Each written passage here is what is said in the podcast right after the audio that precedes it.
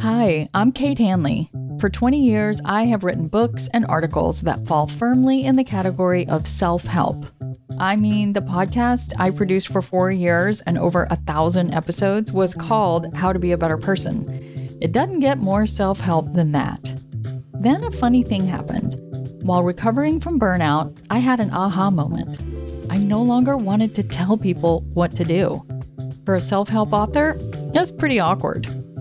I realized the next point on my through line was to create the kind of podcast I always turn to for inspiration a show that interviews cool people doing cool things. But I wanted to ask the questions that rarely get asked, like what parts of making and sharing your work give you the heebie jeebies?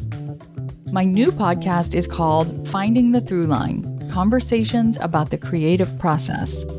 I've already done a handful of interviews and they are so fun and so enlightening. Like when Sari Botton, creator of the Oldster Substack, told me I trust my curiosity, I trust my instincts. Um, when I'm really curious about something, when I'm really fixated on something, I know that other people are going to be interested in it.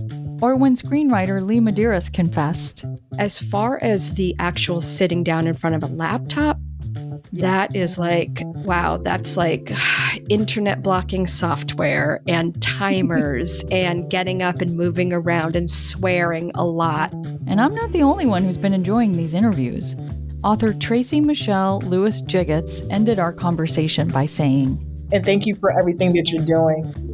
This podcast is is is it. Whether your creative work is writing, painting, or simply living, finding the through line can help you get and stay inspired. These conversations about the creative process will be coming to your podcast feed in January 2024. I can't wait to share it with you. We're keeping it really real about what it takes to be a creative person in today's world. As a refresher, Lee is an award winning screenwriter. She has written the book, The One Minute. Oh, shit. What's the name of your book? I didn't put it down here. Sorry. I can't remember the name of my damn book. I, when you The said the Writer. subtitle, I was like, oh, 396. Right. Like, it is the longest subtitle in the world. I'm like, something about sparking creativity. Is it 400? I don't It was such a weird number. Let's move on.